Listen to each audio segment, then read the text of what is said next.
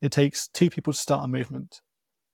The the, the, the lone outsider and the first follower.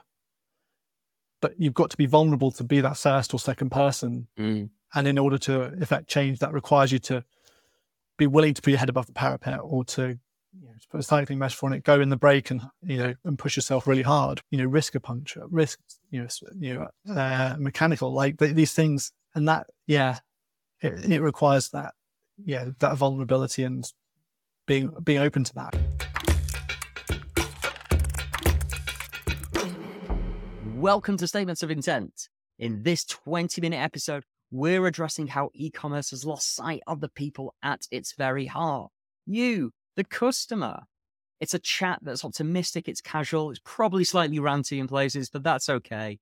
But it's a place where I talk to senior e commerce marketers and share their statement of how they're looking to change the status quo of e commerce, adding more care, being more considerate to those very people that they're selling to, the customer. I'm your host, David Mannheim, the founder of Made of Intent, and we're going to jump right into it. Have fun. Hello, everyone, and welcome to Statements of Intent, the I don't I think it's weekly or bi-weekly podcast, maybe monthly. Lib will tell me off for that, where we talk about all things e-commerce, specifically going against the status quo of e-commerce. I can think of no better person to speak to than Mr. Cynical himself. Mr. Nik Fletcher. How you doing, Nik? I'm so I'm sorry very well. Mr. Nickel. It's all right. It's all right. I've been called worse at times, so uh, it's all good. well, Nik, you're you're head of digital experience at Rapha. You've been there for seven or eight years now. Yeah, I'll be eight years at the end of next month, so quite a while. Congratulations. How are you you. feeling?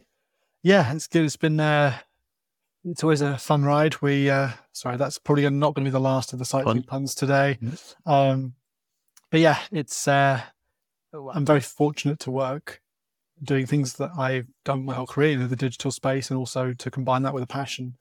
Um, it's uh, you know when you've got that, it's it makes it so much easier when you've got those harder battles and uh, tougher hills to climb. Well, I can. Im- Again, another pun. Uh, I can, I can imagine that you are just so much more involved in your work when you actually genuinely care about it. I suppose you know you're a- both a user and a practitioner. Um, yeah, I think there's also uh, sometimes a bit of a danger that you you always have a customer and shopper bias that it's you, right?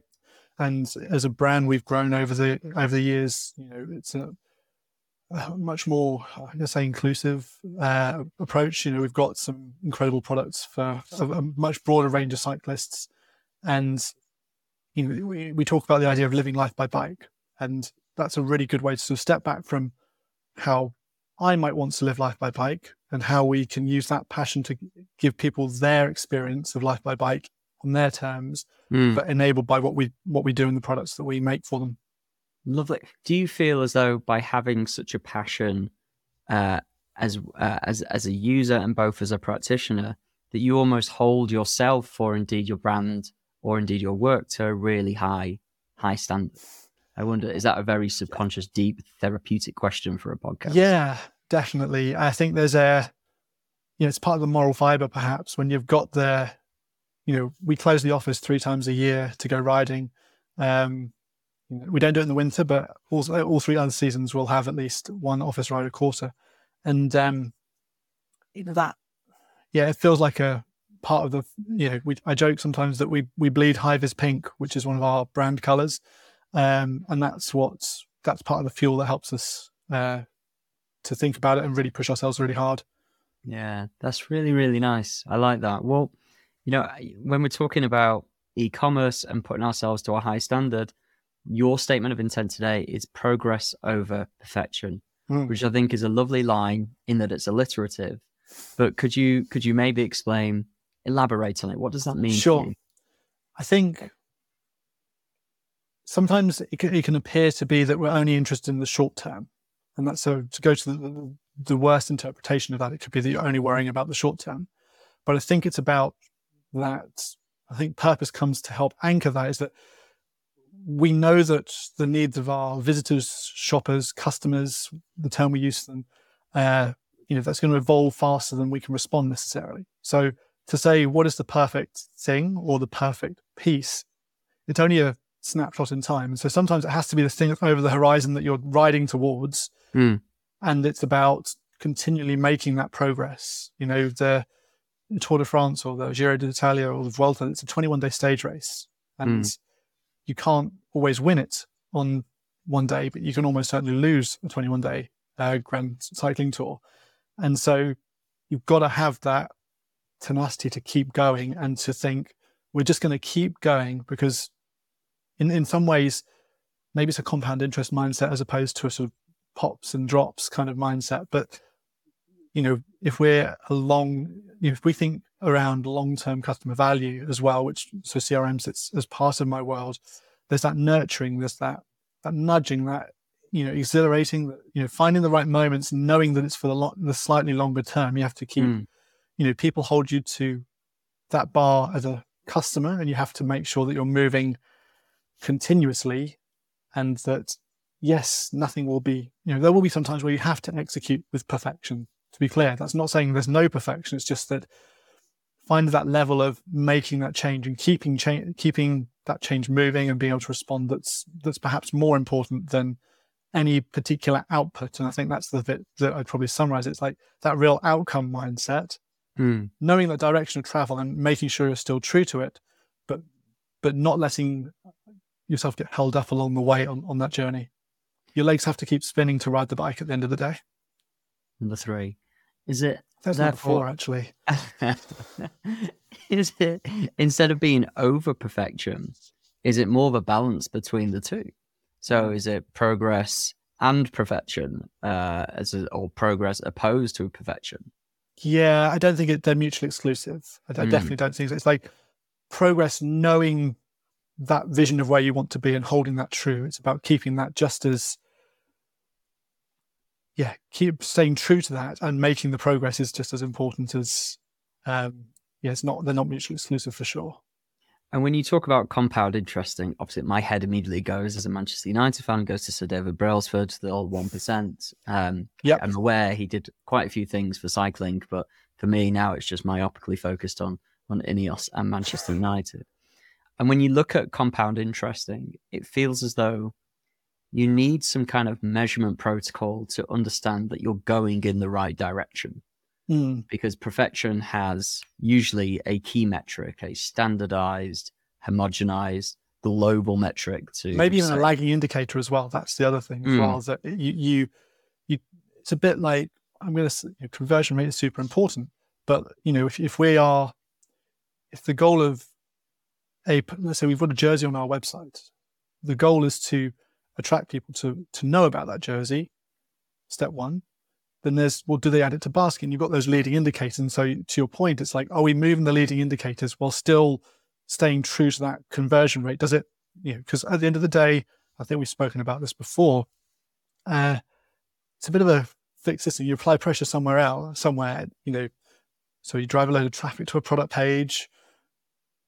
You might see a drop in bags. You've not done something right. Like it, there's so many variables. You just got to keep tweaking and responding and kind of like evolving your mindset and your approach and things like that. And that's why I think the uh, the compound interest piece just really helps you thinking like, okay, what did we learn? And then we, you know, you can sort of bank the learning, stack that up. Make, does it still hold true? Keep moving, and you know, you start to make progress towards. I'm going to say some, a success metric of some sorts. Not, mm. Well, you know, that'll nearly always be conversion rate and revenue. At the end of the day, we are businesses, but of course, you there's that, that leading in that leading indicator and figuring out the right sort of okay, why are we really successful? Is it essentially people who viewed that product who added to bag to get into the real nitty gritty? Is that our truest sort of yeah, we we we we managed we we hit that one out of the park, or in this case we didn't. And it's it requires a I think that, that double edged sword of like long long and lagging indicators and short and immediate indicators in combination to really help you drive some progress.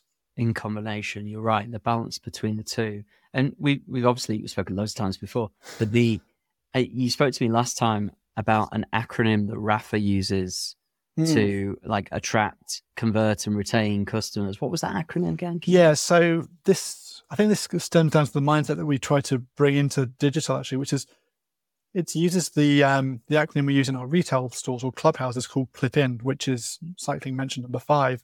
Um, and the key one for me was the N at the end stands for next time, and I think that's something that sometimes gets lost in the the cold clinical nature of working from screen, you know, doing stuff on a screen and it being then populated to a low, you know, tens of thousands of other screens coldly and clinically. It's, um, you know, it's like, it's a bit like a window shopper. If you came to a physical store, you adjust your approach based on how you can read the shopper. Mm. And what they say to you, the sub, the, the, subconscious cue. Someone might be picking up a jersey, they might pick up two jerseys, and they'll be like, mm, you can, you'd know which one they're preferring because they're probably interrogating, auditioning the material they're playing with a zipper. They're, you know, but they're not going, I like this jersey right now.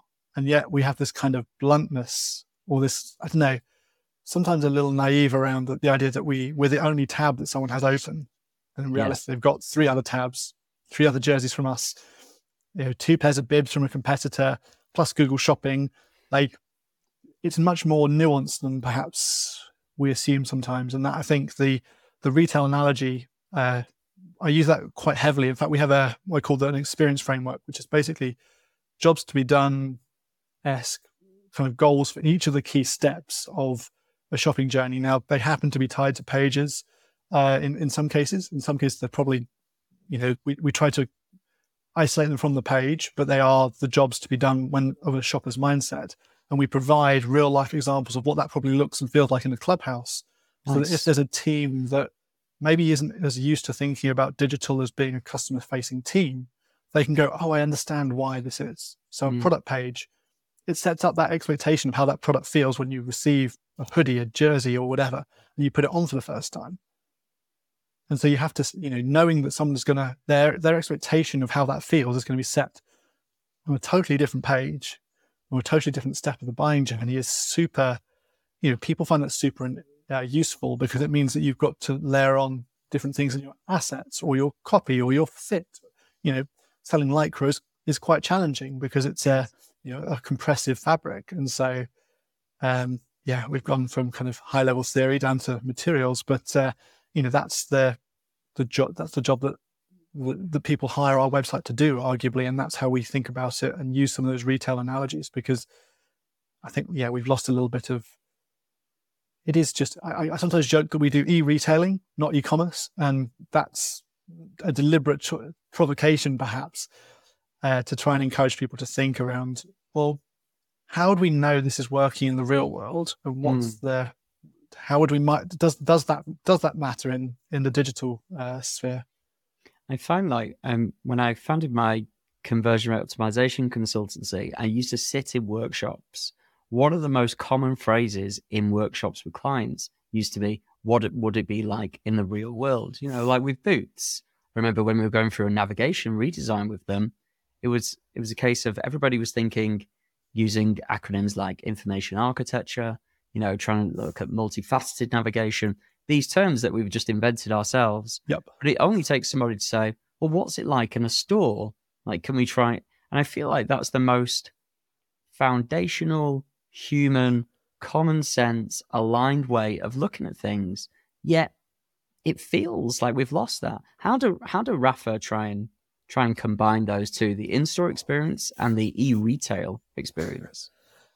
Oh, um, it's really interesting because we're so much of our business is digital. So you know, over um, three quarters of it basically, and so we're kind of the opposite of many retailers in the UK who might have you know, 100 stores and, a, and an e-commerce site. I think there's just a starting to think about it as a experience, not as a channel, if that makes sense. You know, we are we're in we have 23 stores around the world, or clubhouses as we call them and we, we, we, you know, we now start merchandising them. Sim- similarly, you know, when, when there's, um, that sounds probably a little bit more basic than it is, but like for, you know, for the longest time, again, that progress piece is like, okay, what are we naming things? What's the naming, you know, uh, in the stores that we're using? So we're using, uh, I think it was the end of 2021, 22. Time is, is a blur at the moment. Um, but uh, you know, the name, you know, road riding road and gravel, um, sorry, um, racing or pro team as we call it, uh, trail or MTB, like we were using all these different terms sort of, sort almost interchangeably. And actually, you know, my my role, I was like, let's just standardize this because it's not IA, it is IA, but it's basically wayfinding. It's like, how would you, to your point, you come in and you look around and you go, okay, how do I orientate myself around where the right place to go is? And that is, you know, that. So we've started to make sure that we're just consistent. And it sounds yeah. maybe a little bit lowest common denominator and not really aspirational and inspiring. But when you start there, you can make that progress. You can find what works. You can share the learning because you're using the same taxonomy uh, across everything, and you can go, okay, let let let let's iterate on it. And in that example, like when we're talking about progress over perfection, did that have a KPI associated with it, or was that just a case of no, we're making progress for reasons X, Y, and Z, and we don't need to associate a global metric to it. Or was hmm. there a proxy metric associated, if you can remember that far? Yeah, there was a. This was more of a, a consistency of brand, which I think is a really interesting dynamic and maybe some people might say dilemma. Um, that we just wanted to be a little bit more incisive. Mm. You know, we'd, we'd gone from being a very uh, singular focused road racing and uh, cycling brand to this you know, much more expansive range. And for us, it was about giving clarity of articulating the brand as much as it was helping people find the right product. So there was a degree of, we're going to do this and let's just check it doesn't hamper product views, but it's a more qualitative. Does it feel authentic? And are we therefore upholding what people reputationally would come to the brand to discover and expect from us? Mm. It's fascinating. And do you know what? I, I, I can't stop thinking about what I called you at the beginning of this chat. I feel like I want to profusely apologize for calling you cynical.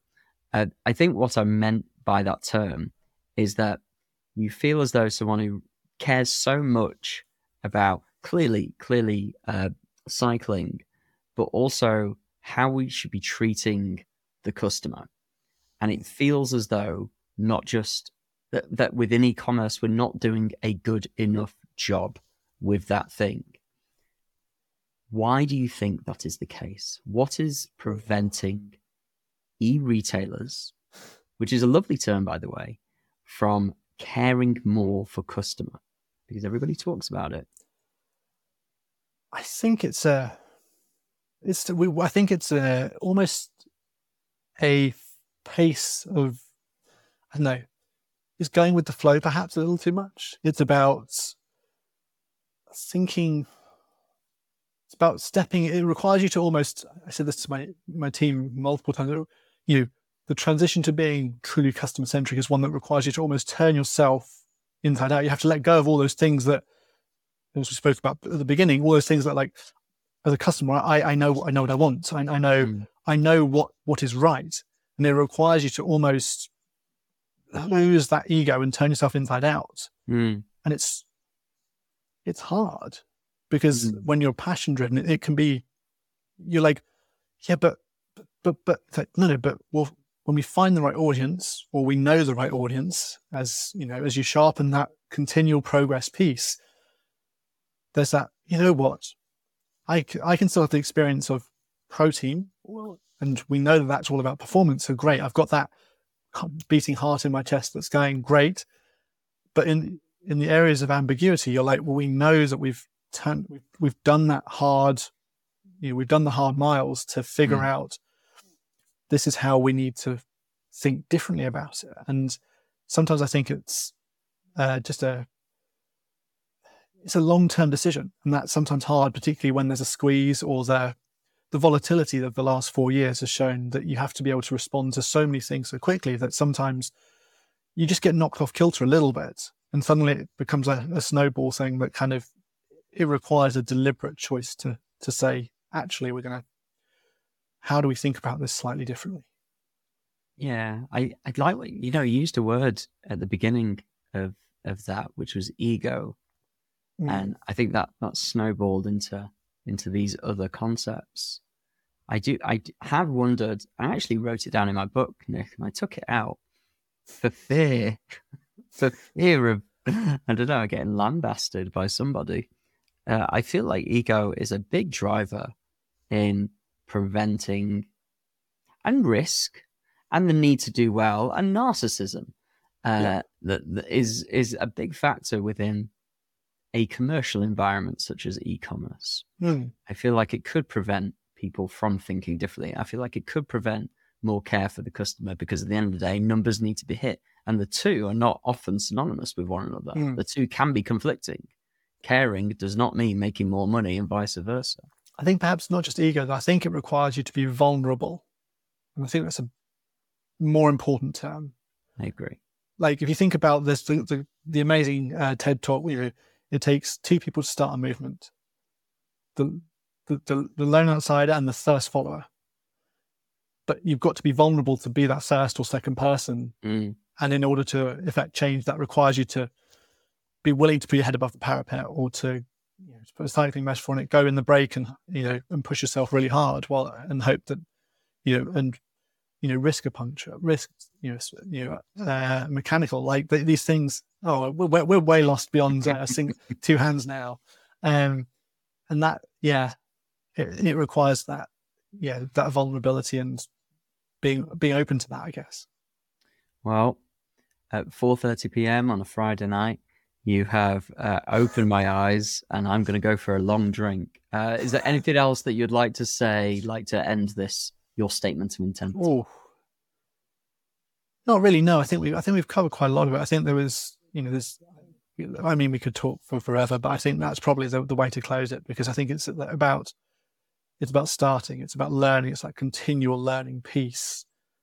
We have an internal behavior which we, is uh, find your own road. We call it, and I think that's the that would be my parting piece. Of that's the mindset that we all kind of need to embrace to keep moving and not being afraid to make to be vulnerable and and uh, you know think about the the e retail uh, or the or if we were talking person to person, how would we think about it?